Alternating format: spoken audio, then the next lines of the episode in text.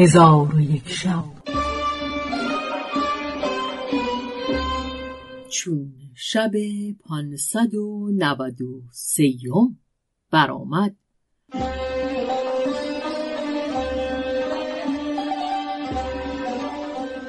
گفت ای ملک جوان وزیر ششم گفت در کار پسر خیش صبر کن که باطل به تاریکی ماند و حق تاریکی باطل را ببرد و بدان که مکر زنان بزرگ است و خدای تعالی در کتاب عزیز خود فرموده که مکر شما زنان مکری بزرگ است.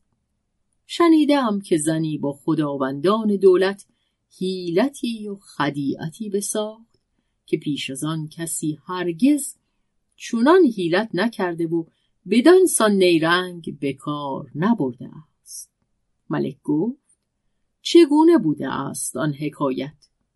وزیر گفت ای ملک.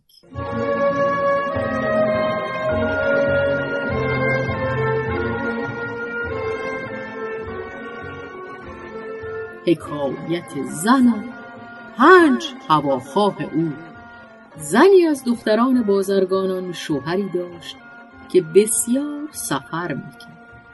وقتی شوهر او به شهرهای دور سفر کرد و ایام غیبت دیر کشید زن او را شهوت غالب آمد به پسری ظریف و خوبروی عاشق شد که هر دو یکدیگر را بسیار دوست می داشتند.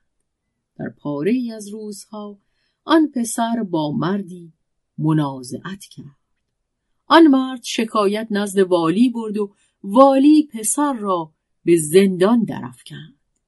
چون زن بازرگان از حادثه پسر باخبر شد جهان به چشمش تار گشت برخواسته جامعه فاخر بپوشید و نزد والی رفته او را سلام کرد و رقعی به او داد که مضمون رقعه این بود که پسری که تو او را در زندان کرده ای برادر من است که با مردی منازعت کرده و گواهان که بر او گواهی داده اند گواهی دروغ داده اند و او در زندان تو مظلوم است و من جز او کسی ندارم که به کارهای من قیام کند.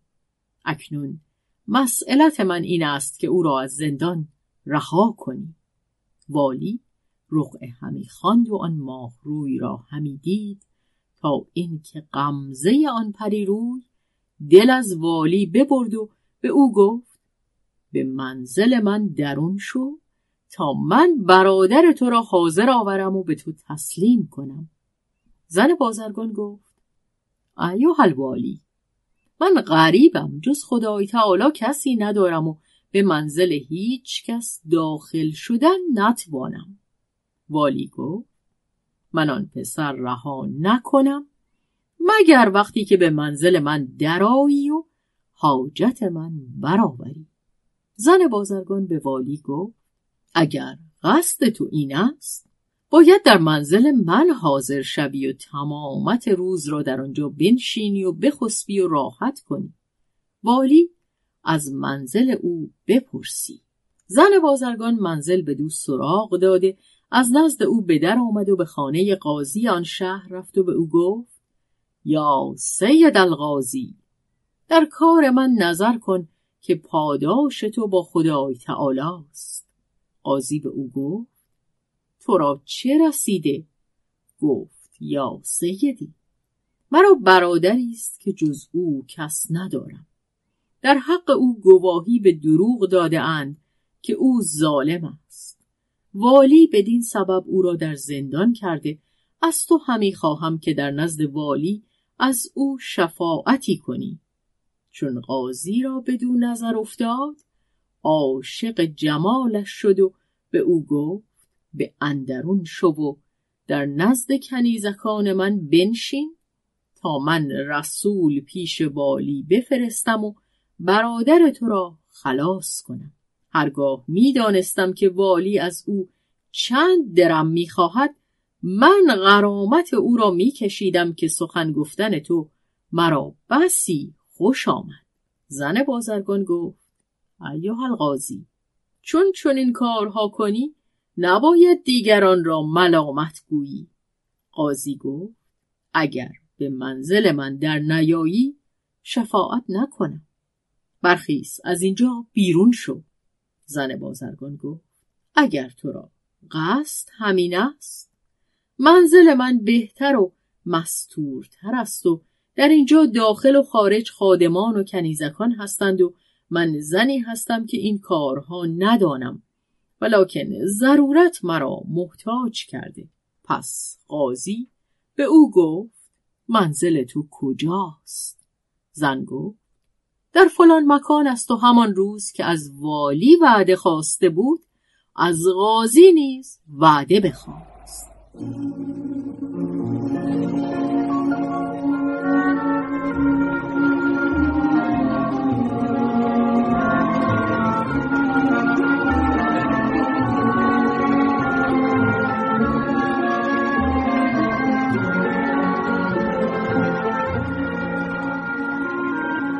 از آن بیرون آمده نزد وزیر رفت و قصه خود بر او خواند و شکایت به او باز گفت. وزیر او را به خیشتن دعوت کرد و به او گفت اگر حاجت من برآوری برادر تو را رها کنم. زن گفت اگر قصد داری باید در منزل من باشی که آنجا از برای من و تو بهتر است. وزیر به او گفت منزل تو کجاست؟ زن گفت فلان مکان است. پس وزیر را نیز به همان روز که دیگران را گفته بود دعوت کرد و از آنجا بیرون آمده نزد ملک آن شهر رفت و قصه خود را بر او خواند و رهایی برادر تمنا کرد. ملک به او گفت چه کس در زندانش کرده؟ زن گفت ای ملک والی او را در زندان کرده. پس چون ملک نیز مفتون غنج و دلال او شد. آنگاه به او گفت که با من در قصر اندر آی تا به سوی والی بفرستم که برادر تو را خلاص کند زن گفت ای ملک این کار بر تو آسان است. من خلاف حکم نیارم کرد و مرا قایت سعادتمندی و بلندی اقبال است که ملک به چون منی میل کند. ولیکن اگر ملک مرا به قدوم مبارک خود بنوازد مرا فرق به فرقدان خواهد رسید. چنانچه شاعر گفته فرشته رشک برد بر جمال مجلس ما. گر التفات کند چون تو مجلس آرایی. ملک به او گفت ما با تو مخالفت نکنیم. پس ملک را نیز به روز میعاد دعوت کرد و منزل خود به او شناسانی. چون قصه به دینجا رسید بامداد شد و شهرزاد لب از داستان فرو بست.